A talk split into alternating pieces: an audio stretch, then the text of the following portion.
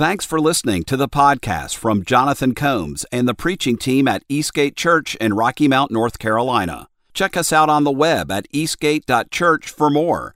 And now, here's the sermon. Y'all think I'm going to start in the dark. You're wrong. I ain't going to do it. Good morning, church. It's good to see all of you this morning. So thankful you're here. If it's your first time with us, we're uh, we're finishing, well, we're about halfway through the book of Judges. That's where we're going to be for the next couple of weeks.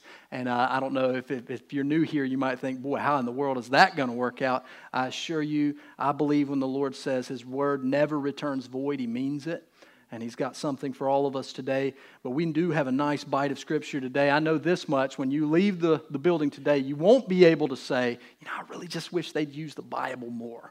Um, we're going to get into a lot of text today. We're going to be in Judges chapter 8 and 9. And the title of this sermon, and this one, this one's kind of a tricky one, to be honest with you, for us to wrestle with. And the title is When Spoils Spoil Us.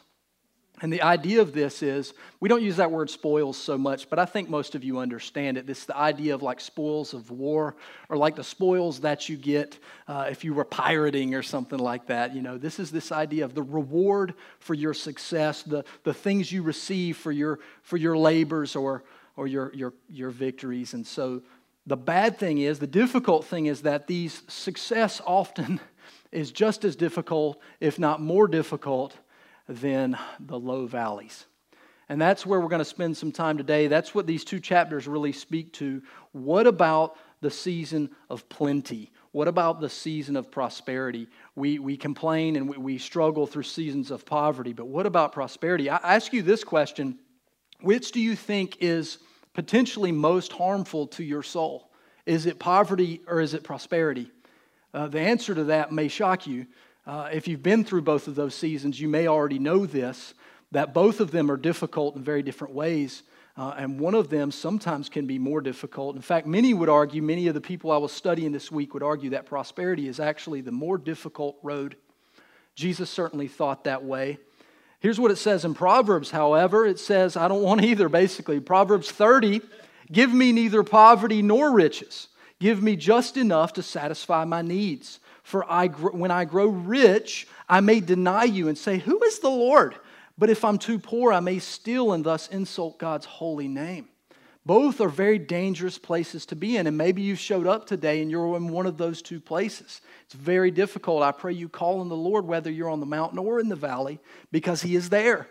And He is, is, is hungry and jealous for your affection. And you might be thinking, well, I'm not sure. I, between the two, I'd much rather the test of prosperity than the test of poverty. And I think that's be like 99% of you in the room. But some of you have truly been tested with wealth and found that it was a hard place for you, a very difficult place, and a place that Jesus mentions this way. He says in Mark chapter 10, it is easier for a camel to go through the eye of a needle than for a rich person to enter the kingdom of God.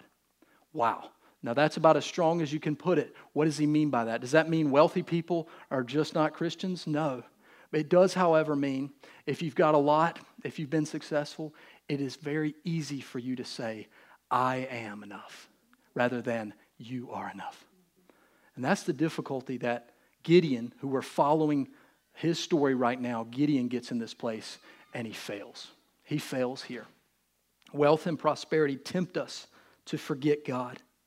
Gideon's story began kind of fearful, kind of broken, does pretty good in the middle, finishes terrible. He's got bookends of really not greatness. and the good thing about that story is it reminds us of us that of the heroes of the faith, and he was heroic in a, for a piece of his life. It's good to also see that the Bible doesn't sugarcoat stuff.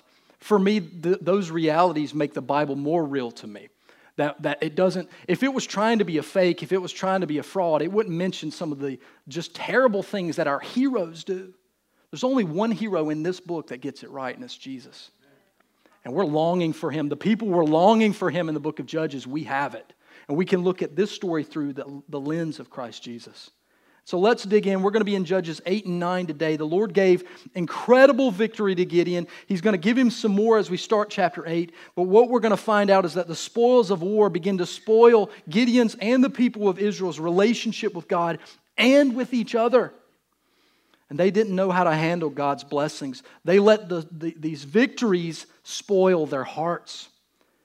And so I pray today we're going to see a few warning signs that success might be spoiling the heart. The text is going to give us three really clear warning signs. So let's dig in.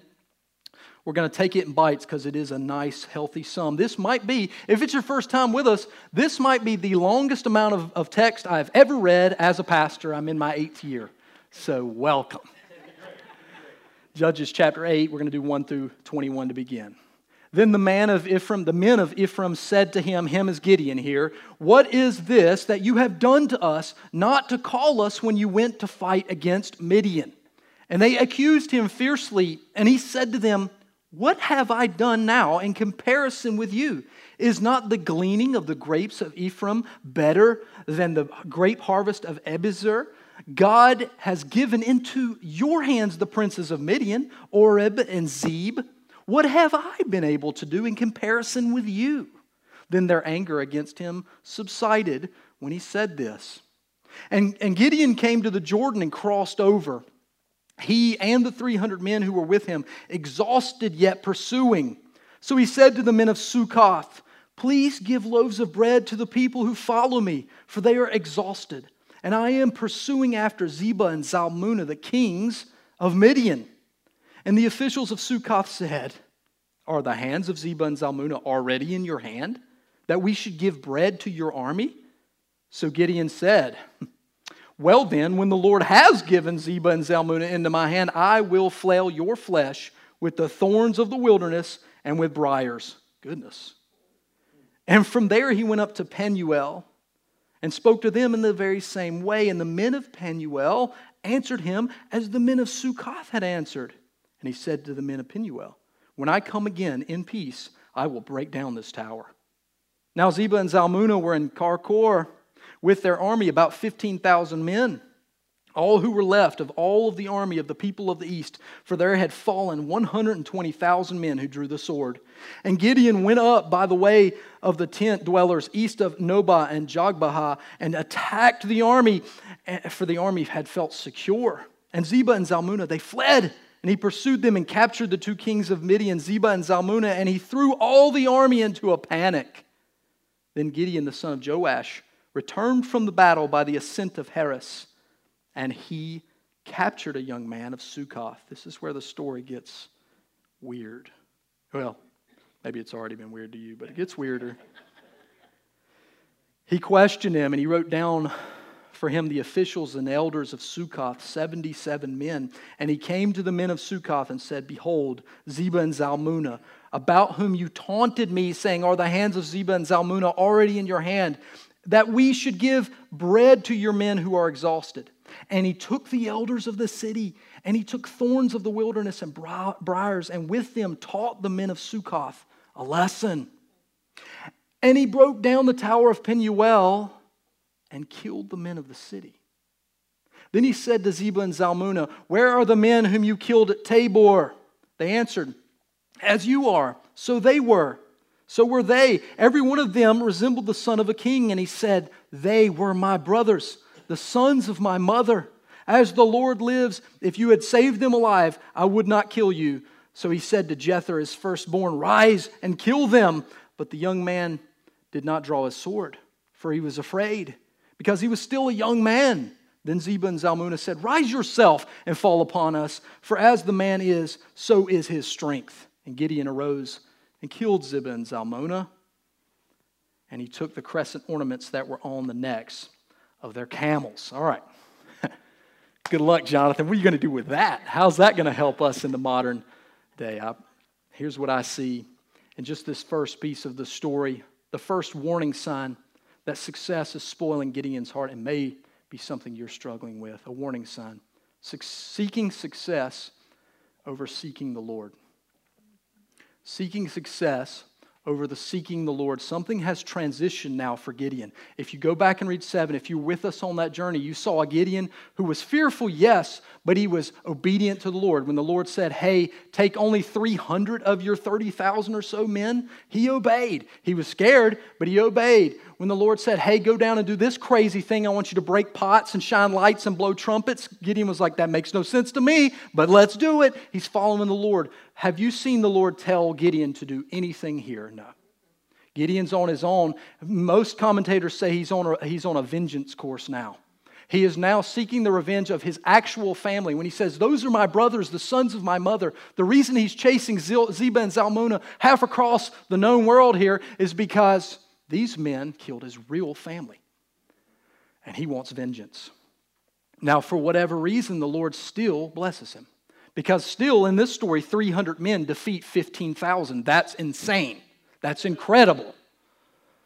And yet, Gideon is starting to do some things here that seem to be based on his own spirit, based on his own will. He's no longer seeking so much God's will. He's not in prayer. He's not seeking the counsel of others. He's not, we don't see the Lord speaking at all here. Now, the Lord takes care of him through this journey. And this is a scary thought, Christians. Sometimes the Lord will still give you success in the very place where He didn't even send you just to see what will happen, I guess, to test us even in that. You go kicking doors down and find your way through them. Oh, this is a great job, a job that God never called you to do, and yet you've somehow landed it. And then a few years go by and you go, This is awful. And you talk to the Lord, Can you help me with this job? No, because I didn't tell you to do that. But I'm glad you finally caught up.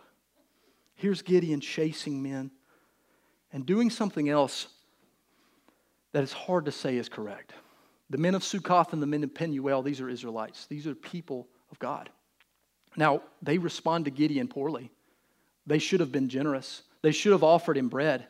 And his response to Sukkoth may even be justified. He comes back and he, he whips him with switches. I used to get butt whoopings as a kid with switches. It's not great, but you don't die.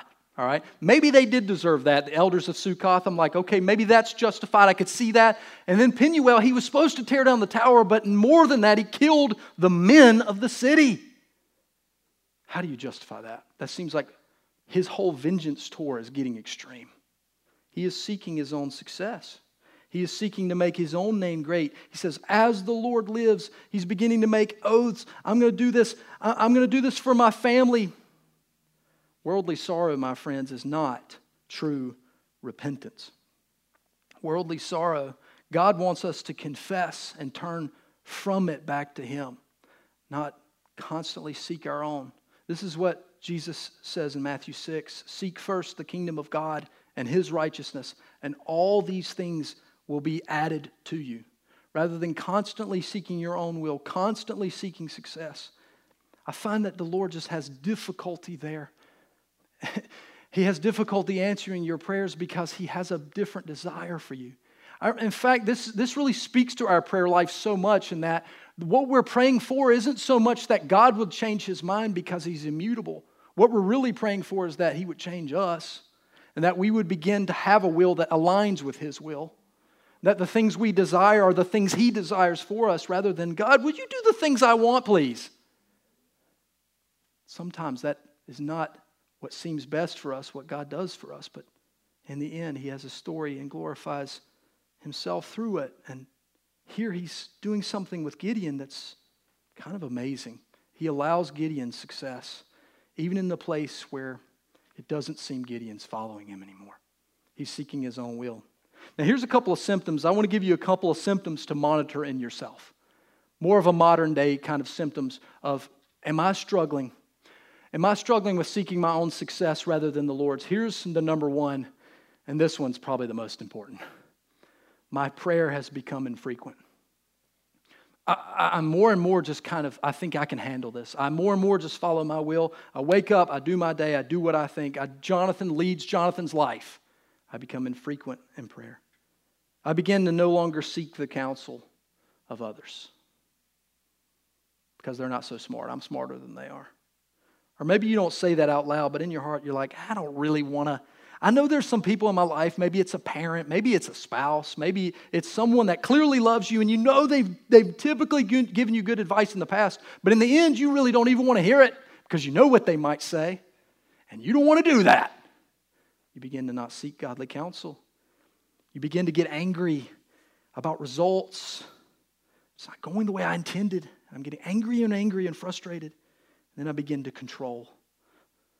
And frequent prayer, not seeking counsel, anger over results, and then controlling. So then I try, then even my kids, when they do something, they make a little mess over here. Ugh, I can't control even my own household. I'm saying that one out of own, my own guilt. Gideon was small and weak. The story of chapters 6 and 7 was this little Gideon. He's afraid. He's threshing wheat, hiding from the, the battle because he, he's a terrified young man. He was fearful and weak, and then God does something miraculous through him. And then when he begins to get successful, he grew too strong for God, begins to forget God, my friends, this is probably a hard piece of information, but I would, I would say this to you beware your strengths more than your weaknesses. Be more leery of the things you're great at than you are the things you're terrible at, because those are the places where you can become self dependent so easily. Say, This, I got this, God, don't worry. Now, those are the very places, God, don't let me get up and preach today out of my own strength. Yeah, I've got some talent there. Some think so. But let me not. Boy, those are the sermons that bomb. Some of you have been here for those sermons where I got up and like, I'm ready today. I am ready to preach. No, I'm, it's better for me to get up and say, I don't, I don't know what you're doing with this. I'm in Judges chapter 8 and 9, God. What are you going to do? Those are, the, those are the best ones where I, I don't have it together. Those are the best moments in your life where you're totally dependent on God. I don't know how we're going to do this, Lord, but I trust you. Lead. Let's keep reading. This is where the story gets so sad for Gideon. Verses 22 through 35. Then the men of Israel said to Gideon, Rule over us, you and your son and your grandson also, for you have saved us from the hand of Midian. Now, Gideon says something kind of great here.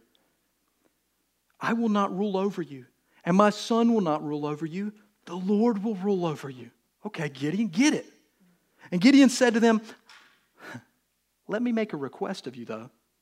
Every one of you give me the earrings from his spoil, for they had golden earrings because they were Ishmaelites. And they answered, We will willingly give them. And they spread out a cloak, and every man threw in it the earrings of his spoil. This is graphic stuff, I know. They're taking the earrings off, off all these thousands of dead men. This is weird stuff, okay. And the weight of the golden earrings that he requested was 1,700 shekels of gold. Just so you know, that's somewhere around 75 pounds of gold. In modern day money, that's close to $2 million. Talk about a get rich scheme, that's a good one. Besides the crescent ornaments and the pendants and the purple garments worn by the kings of Midian, and besides the collars that were around the necks of the camels. And Gideon does something terrible. He made an ephod of it and put it in his city in Ophrah, and all Israel whored after it there. And it became a snare to Gideon and to his family. So Midian was subdued before the people of Israel, and they raised their heads no more. And the land had rest 40 years in the days of Gideon. Jerubbaal, another name for Gideon, the son of Joash, went and lived in his own house. Now Gideon had 70 sons. Goodness. His own offspring, for he had many wives. And his concubine, who was in Shechem, also bore him a son, and he named his, he called his name Abimelech. And Gideon, the son of Joash, died in a good old age and was buried in the tomb of Joash, his father, at Ophrah of the Abiezrites. As soon as Gideon died, the people of Israel turned again and whored after the Baals and made Baal Berith their God. And the people of Israel did not remember the Lord their God, who had delivered them from the hand of all their enemies on every side, and they did not show steadfast love to the family of Jerubbaal, that is Gideon, in return for all the good he had done to Israel. Goodness gracious. They're whoring after gods. What is going on? Here's the second thing the second warning sign you begin to love worldly wealth over loving God. Loving worldly wealth over loving God. Gideon says the exact right thing, but he does not live out what he said. I'm not going to rule over you. My sons aren't going to rule over you. The Lord rules over you. But let me get a whole bunch of gold. And let me take a whole bunch of wives. And let me name my son Abimelech, which means my father is the king. Gideon, I'm confused. Did you mean what you said? It does not appear so okay, I'm not officially the king, but I'm going to live like it for 40 years. I'm going to make 70 sons. That's what the Bible records. Let's just think for a second. Unless ma- the man was absolutely the Y chromosome master, he had a lot more children than this. He's got hundreds of children, probably. How do you afford such things? Well, with a great plunder of gold. And the worst piece of the story is he takes this gold and he makes an ephod. Now, an ephod is, is a priestly garment meant to be worn by the Levite priests. In the, in the, right now, the tabernacle is in Shiloh, which is in Ephraim. This is where the people are supposed to go and worship, and the Levite priests wear this thing. And it's part of what God has instructed them to do. They didn't make this stuff up. God told them how to worship. I want you to worship me like this. And for whatever reason, Gideon says, I'm going to make a new place of worship. I'm going to make, I'm going to start a whole, uh, at the house in Ophrah, I'm going to make my own ephod. And guess what? It's better than that ephod. Mine's made of gold, completely of gold. Now, the, the ephod in Shiloh was magnificent, the way God ordained it. But magnificent in the sense that it was never meant to steal glory. You know, God purposely makes a lot of these things in the tabernacle humble. Why? So that He would be glorified, not the stuff. Now, I can make some notes about that just in modern church. I could go a long time just to talk about that for a second. I want y'all to understand something. Our musicians up here, they're good, but I never want us to get to the place where this is a place where you come and go, man, my worship team, they ought to be paid, man. They're, they're, man, this is the best band ever. I want us to be great. Why? Because we love Jesus and because we want to glorify Him with the best that we have, not so that you will go, I don't care for your praise. I'm sorry. I love you. If He's not happy, I'm not happy. If he's not clapping, what am I doing up here? And we get this so wrong in church. And there's times that I look at what we have and I go, God, this isn't, this isn't what I thought it would look like. I thought, you know, I thought the building would be like this. And this is a good reminder again today. Maybe I needed to see this again and just look at it all over again. You know, God has a, He has the, the, the, the map for how to worship. And let's just honor him in the way he desires. He wants his word preached, he wants songs and worship. And he wants, most importantly, and the thing that it all ties to, is a broken and contrite heart. He wants us to come. God, I love you. I'm totally dependent on you. I'm a broken man without you. I need you desperately. I want my prayers to be out of delight and desperation, not out of duty. I want my worship to be out of delight and desperation, not out of duty. That's what he desires for us. Gideon has decided, I'm going to make a new place of worship. I'm going to disobey God here. Now, he doesn't, this isn't an idol necessarily. He has just made a new false place of worship. And the people, it says, whored after it, which means they begin to prostitute themselves. This is the idea that I no longer am am doing the thing I should do with my spouse, which here it's this weird relationship of like my, my the groom is Christ, my, my, my, my love for God is like this wedding relationship, and I should be going to Shiloh where it's correct. Instead, I'm going to Ophrah where there's this amazing golden ephod. Maybe Gideon does this because there seems to be a tension between him and the tribe of Ephraim, and that's where, that's where Shiloh's at. And he's trying to say, you know what? I got a new place. Forget Ephraim. You can come over here and it becomes a snare to him and his kids. The love of worldly wealth, the desire for success. Gideon takes all of this and makes all these wonderful things, makes all these sons, and you know what he does? He sets up chapter 9. Y'all are about to hear chapter 9 and go, what is that even in the Bible for? Oh my good Lord.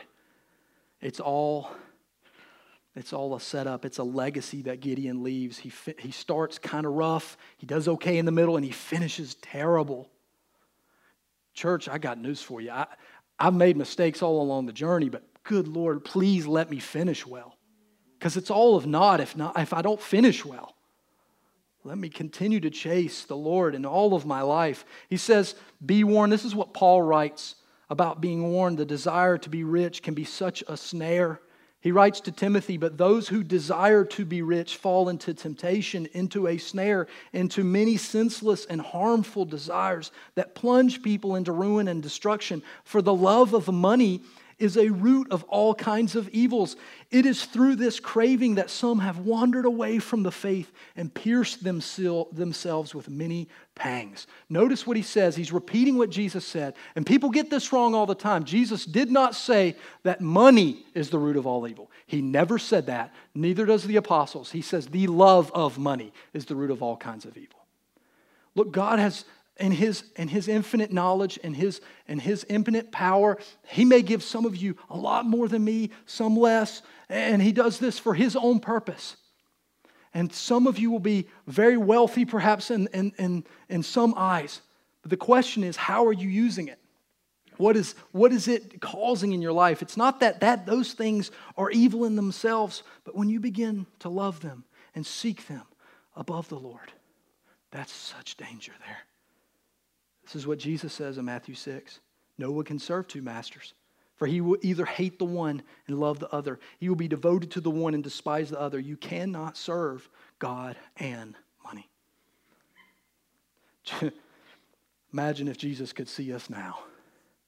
Wow. The first century believers, they have nothing on us. I got out of the shower this morning and thought to myself, wow, I just took a hot shower. That's something people haven't experienced for most, most of human history. I just go, huh, I don't know how this stuff works. I like a good hot shower though. Wow, the wealth. And we take that stuff for granted. I didn't realize how important a kitchen sink was until I didn't have one, church, for about five, six months. Kitchen sink's the greatest invention of all time. Maybe the dishwasher's a close second. Those people were, they, they love Jesus. There's no getting around it. They must have. Just wonderful inventions all of this is, I've been to Uganda, I've been to some other places and seen how blessed we truly are. And we take it all for granted. Pastor J.D. Greear says this, and I think he's really right. Christians most often pass the test of adversity, it is the test of prosperity we fail. Gideon declined this big temptation to be king. He declined it, but he fell for this smaller one golden earrings. Be careful that the love of money doesn't ensnare you and your family. Get, generosity, my friends, can be such a great antidote to greed. Generosity with your time, your talent, your treasure. Loving and depending on God, we are set free from the snare of money. All right, now for my big read. Y'all ready? Come on. Come on now.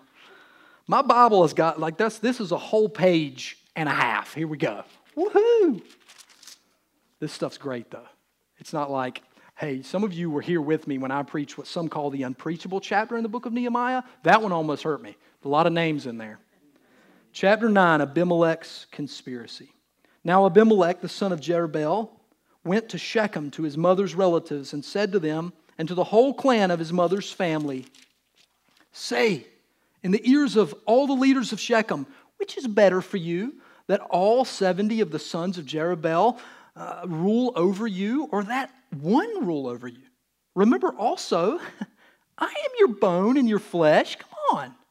And his mother's relatives, they spoke all these words on his behalf in the ears of all the leaders of Shechem, and their hearts inclined to follow Abimelech, for they said, Well, he is our brother.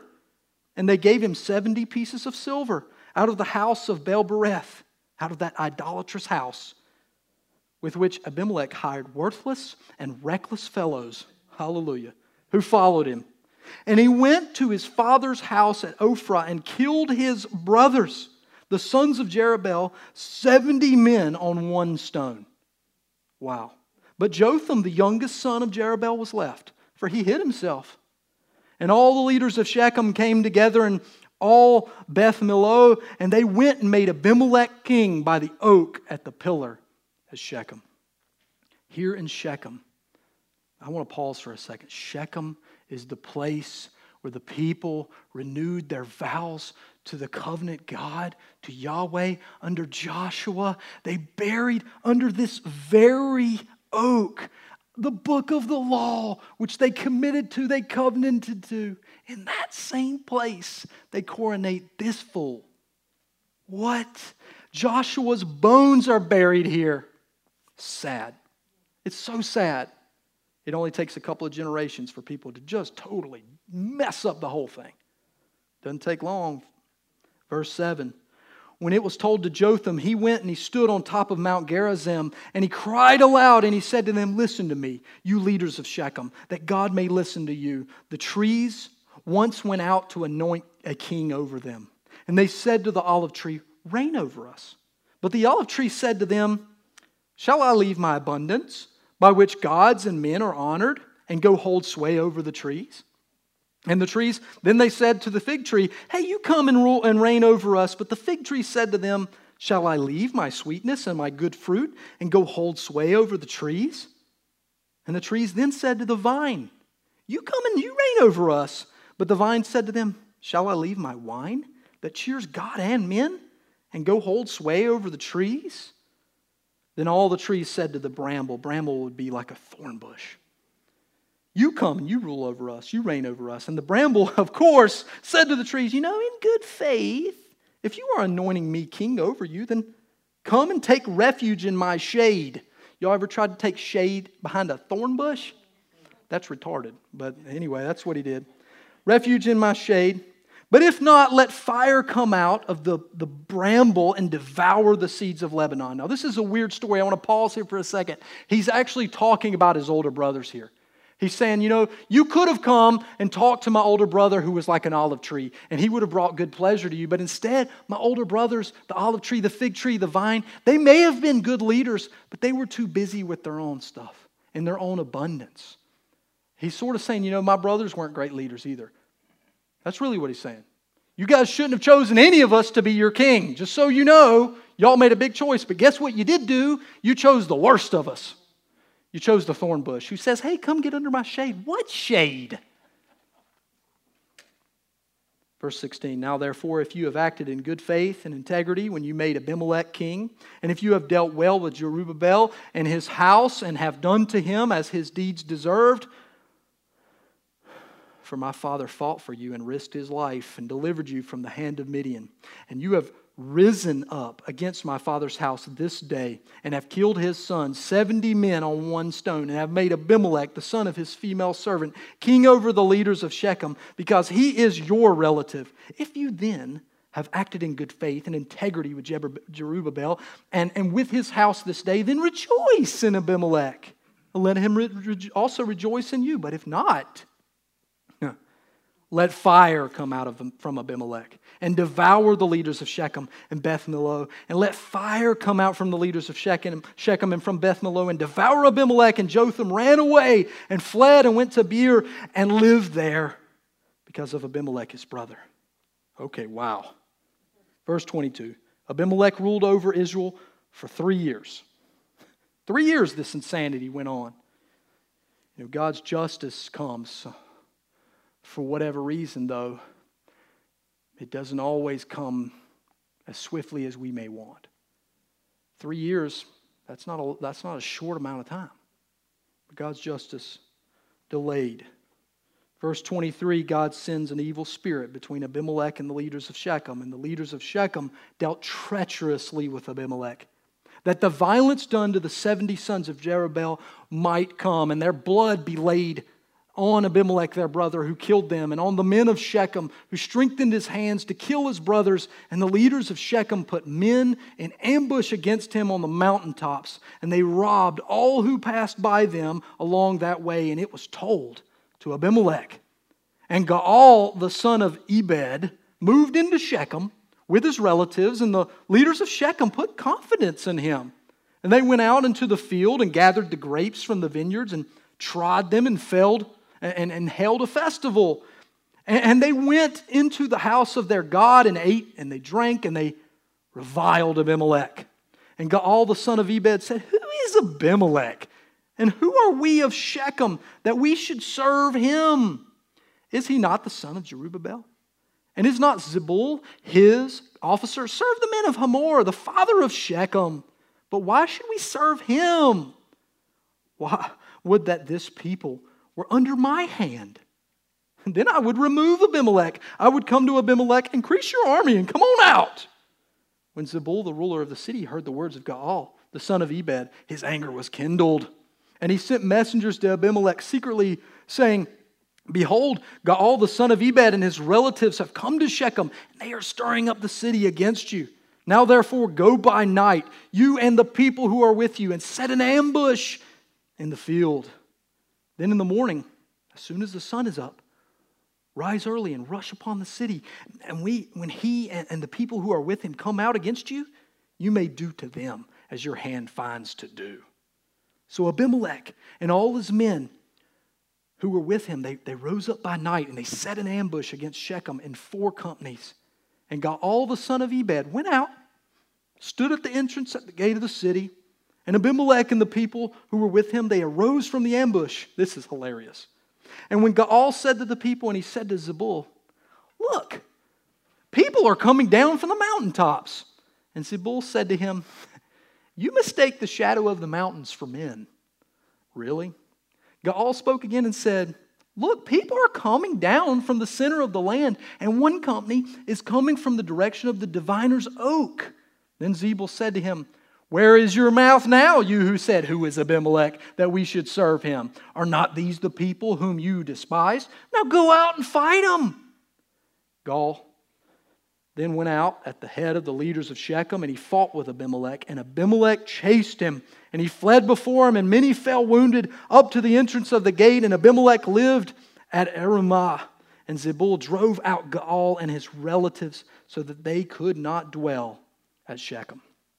On the following day, the people went out into the field, and Abimelech was told, he took his people and divided them into three companies and set an ambush in the fields.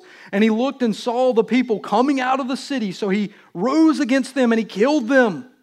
Abimelech and the company that was with him, they rushed forward and stood at the entrance at the gate of the city while the two companies rushed upon all who in the field and killed them. And Abimelech fought against the city all that day. He captured the city and killed the people who were in it, and he razed the city and sowed it with salt. You know, if you salt the field, it kills everything. And it doesn't recover for a little while.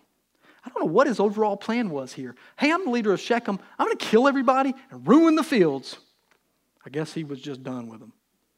When all the leaders of the tower of Shechem heard of it, they entered the stronghold of the house of El-berith. Abimelech was told that all the leaders of the tower of Shechem were gathered together. So Abimelech went up to the mount excuse me, Mount Zalmon, he and all the people who were with him, and Abimelech took an axe in his hand. He cut, he cut down a bundle of brushwood. He took some bramble. And he took it up and he laid it on his shoulder and he said to the men who were with him, Hey, what you've seen me do, hurry and do, do as I have done. And so every one of the men cut down his bundle and following Abimelech, he put it against the stronghold and they set the stronghold on fire over them so that all the people of the tower of Shechem also died about a thousand men and women. Goodness gracious. Then Abimelech went to Thebez and he encamped against Thebez. Now he's on a mission just to just scorch the earth. And he captured it. But there was also a strong tower within this city, and all the men and the women and their leaders of the city fled to it and shut themselves in, and they went up to the roof of the tower. Now Abimelech's here thinking, all right, I've dealt with one of these towers before. I got a plan, man. I'm going to go burn that sucker down. Verse 52 Abimelech came to the tower and fought against it and drew near to the door of the tower to burn it with fire. And, I love this one, a certain woman, unnamed, just some lady, threw an upper millstone on Abimelech's head and crushed his skull. Whoa. Then he called quickly to the young man, his armor bearer, and said to him, Draw your sword and kill me, lest they say of me, A woman killed me. And his young man thrust him through and he died. I got news for you, Abimelech, wherever you are. I don't think you're up, but we know. We all, we all know. The word got out. You got hit in the head with a rock by a little girl. And when the men of Israel saw that Abimelech was dead, everyone departed to his home. Everybody went home. They're like, Whew, we're done. Thus God returned the evil of Abimelech, which he committed against his father in killing his 70 brothers. And God also made all the evil of the men of Shechem return on their heads. And upon them came the curse of Jotham, the son of Jerubbaal. You survived. God bless the reading of his word. Amen. Amen. What do we have to learn here as we finish? This whole story is really still a story of Gideon. And here's the last warning sign living a life of ease over leave, leaving a godly legacy. In the end, Gideon has, it seems, no regard for raising the next generation. He has no regard for instructing his many children in the way of the Lord. Instead, it says in the book very clearly that this place of worship, this false place of worship, becomes a snare both to Gideon and to his children. So now we get Abimelech. Who is Abimelech then in this story? You, some would say he is a judge, but you might call him an anti judge. He, in fact, judges his own house. He is a judge on Gideon's house. He is also a judge on this fickle people who would choose a king, the worst person they could choose. He is a judge on them.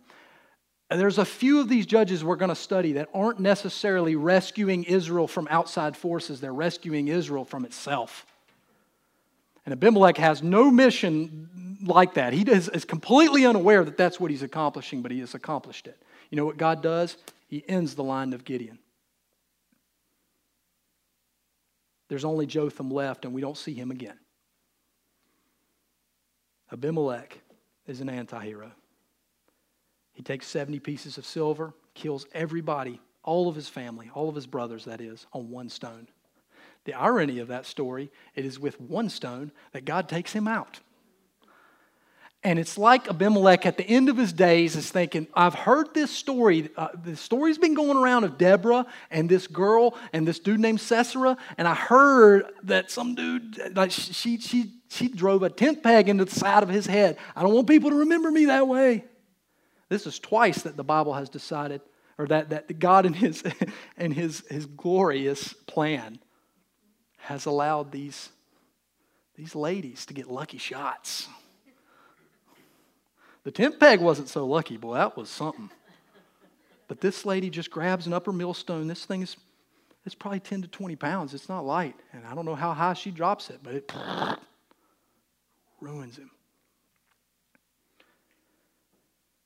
God's in play in all of this chapter in a way that no one expects.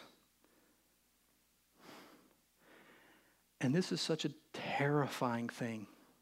As a, as a believer, I, should encourage you, but I think having a healthy fear is a good thing. A healthy fear in this. Everything I do in this life, like we're going to look at Gideon and go, okay, this is amazing, the faith he had. But the legacy, the story that is told after him is terrible. And so that I could go my whole life, that I, I, could, I, could, I could have a marriage, I could have children, I could do all these things, but then my kids would go on to do tremendously terrible things. And I wonder what people would remember of me. What people remember technically of Gideon is that Abimelech completely destroyed his line. That, that Gideon, for some reason, names his son, My father is the king. Now, maybe, maybe he meant, well, my heavenly father, but I'm not so sure. It doesn't seem that way. You know, God, I want to just totally transition this to, to, to you helping you think about the kind of legacy you're leaving. Because I don't know what else to do with chapter 9 other than to think of poor Gideon and the terrible ending and what that might mean for us. You know, God cares so much more about the infinite things than he does the finite things. There's, there's just so much that we do, we have to admit to this as believers, that is just finite stuff, and we're instructing our children to follow in the finite to, to make, make much of the golden shekels, make, make much of the golden ephod, you know, but, but translate that. Well, so make a whole lot out of all of these things that will be dust one day rather than take the time for the infinite. And Gideon, we don't see that at all in his story. His children do not follow the Lord at all. God cares so much more about your marriage. He cares so much more about how you raise children. He cares so much more about your legacy than stuff. Malachi 2, it says, Didn't the Lord make you one with your wife in body and spirit? You are His. And what does He want? godly children from your union. So guard your heart, remain loyal to the wife of your youth. We can remove idolatrous strongholds with the divine power of God. The psalmist writes in Psalm 127 Unless the Lord builds the house, those who build it labor in vain. Our nation, our culture, is facing, I would argue, maybe the greatest threat to, to a godly legacy that exists. In fact, I would argue they even encourage it. And the reason I can say that is because the great problem facing our nation, and it's not true everywhere in the world, but it is in many places, the great threat is the broken home we have a growing trend of divorce, a growing trend of fatherlessness, and the government basically subsidizes single parent homes and actually makes it somewhat unbeneficial to stay together. It's weird. There ought to be overwhelming benefits to the parents who stay together and raise kids, but it's not so. This results primarily in fatherlessness. And I've talked many times before about this. You didn't think I'd be here in Judges chapter 9, I know, but here's Gideon not being a true father to his kids. And, and this indicator results in, in massive increases of things like teen pregnancy, educational dropout, crime, lower numbers. I read this this week. I'd never heard this before. Did you know that children who grow up with fatherless homes have a lowered number of telomeres? You ever heard that term? That was new to me. Telomeres are these things that are basically like the tips of your shoelaces, those aglets, if you will, the, the things that connect chromosomes together. Do you know if you begin to have a lowered amount of telomeres, it actually is an indicator of your lifespan, which means fatherlessness lowers the amount of time a child will live. Is that insane or what? That blows my mind. And it's a great epidemic. Actually, as we begin to f- study this and follow this, we're seeing that trend becoming true. The greatest thing you can do for your kids is be there, is continue to be there. Even if you're shoddy at it sometimes. But I would argue this, church, beyond that, even in two parent homes, we love to make secondary things primary. We love to do it. And I, am guilty of this too, so don't feel like I'm belittling you or I'm, I'm up above. We love to make finite things more important than infinite things. Get, get me when I say this education is important, but faith is forever. God, God doesn't base his affection on college degrees, He doesn't. He, he bases it on our relationship with Jesus. Look, sports are wonderful. They're good for the body, they're good for the mind. But the gospel restores the infinite soul. Christian parents, your kids are observing your priorities, they're watching you. Mommy cares a whole lot about my grades. You know, daddy cares a whole lot about my swing. I don't know that either one of them care about my faith. And you know what I'm not sure of? I don't think they care about theirs. That's terrifying. Oh, I can teach my kid how to swing a bat, but can I teach him how to pray? Which is more important? I mean, we know the answer here, but what will you do with it tomorrow? Gideon totally ruins this. He ruins it. And so, this is the story of the Bible so many times. Eli, great prophet, sons, the worst. Samuel, great prophet, sons, terrible. David, great king, sons, pretty awful. One of them's okay for a little while and then totally botches it. This is the story of the Bible again and again and again. I don't want to fail here. You know what? I don't care if I'm ever successful as a pastor if my kids will follow Jesus. That's all I care about. And I think if I'll do that part right, I'll do this part better too. Because if I can learn how to best pastor my children, that hopefully will develop me as a pastor in, in general. And you're called to that too. I can't pastor your kids. I can't. Not like you can. Our teachers can't do it. This is an hour and a half on Sunday they got a lot of other time. They're getting hours and hours in the public schools, even in the private schools, church. You think you're fine? In the homeschool, okay, well, I'll homeschool them. Am I teaching them how to pray? Am I, we used to call this catechism, We used to make it a priority. I'm going to teach, I'm going to disciple. Where do I begin to learn how to disciple others? It starts in my home. I learn how to disciple my sons and my daughters. There's no excuse for this, church. Make infinite more important than the finite. Just make that subtle shift in your brain so that tomorrow you think, okay, how can I show my kids that I'm praying? How can I show my children? How can I show my spouse that I care about faith? Because some of you are having these terrible, terrible times in your marriage. And part of the problem is your spouse cannot see that you actually walk with Christ at all. And it's terrifying to them. Or vice versa. Jesus is a way better husband. He's a way better spouse. I got to let him pour out through me. He is a way better father, a way better mother. Pour out through me. Let my kids observe my walk with you. Are you selfishly seeking comfort and ease, or are you trusting God to help you leave a godly legacy, not only in your own family, but in the world? You can do this now. Start tomorrow. I care more about the infinite than I do the finite. Yes, I've got to do this weird paperwork on my computer tomorrow. Some of you have jobs that you're like, I don't, I don't have a clue how this has anything to do with infinite. You have a job to do, sure. Find the infinite meaning in it. There's a coworker sitting next to you, that's infinite. There's, there's people coming in that need help from you. You work, in, you work in the medical field, you work somewhere where the people need, find the infinite and make the most of it. Do well with the finite, you're paid. Work as unto the Lord, not as unto men. Like the Israelites, we come to God thinking we need Him to deliver us from some bad thing a lot. But sometimes we need to deliver and we need deliverance from ourselves, from success, where we think we're strong. Deliver me there too, God. Following Jesus as our Lord and Savior, we can seek the Lord. He is our great reward. We can love God. He is our provision. And we can depend on Him to leave a godly legacy. Let's pray together now, church. Thank you so much, Lord Jesus, that first of all, you cared so much for us that you saved us from ourselves. The story of Judges, again and again, Lord, points us to the, the, the, great judge, the perfect Savior, the one the people of Israel were longing for. You have come, you have restored us. You have paid the ultimate price. Everywhere where every, every hero of the faith up until you, everywhere where they failed, you did not fail. Everywhere where they couldn't be enough, you were more than enough.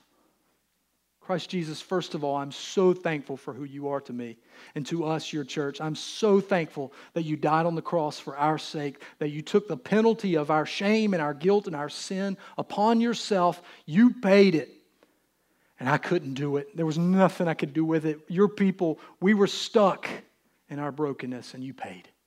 You paid in full. So thankful for you today, Lord Jesus. And I pray now for your people, your people who are sitting here, help us. If we're in times of low right now, if this is a valley for some of your people sitting in these seats today, God, would you show up in a mighty way? Reveal to them that, yea, though I walk through the valley of the shadow of death, there you are with me. I don't want to doubt that anymore, Lord. Would you show up in a mighty way as I walk through this difficult, terrible place where there's sickness, where there's death, where there's brokenness in my relationships, where there's hurting in my finances, where I'm struggling? You fill in the blank, my friend. God is there, walking with you in the valley. Call out to Him, walk with Him. But Lord, also, if I find myself today on a mountain, looking over, going, wow, this is great. Life is good. Even in those moments, Lord, help me to not depend on myself.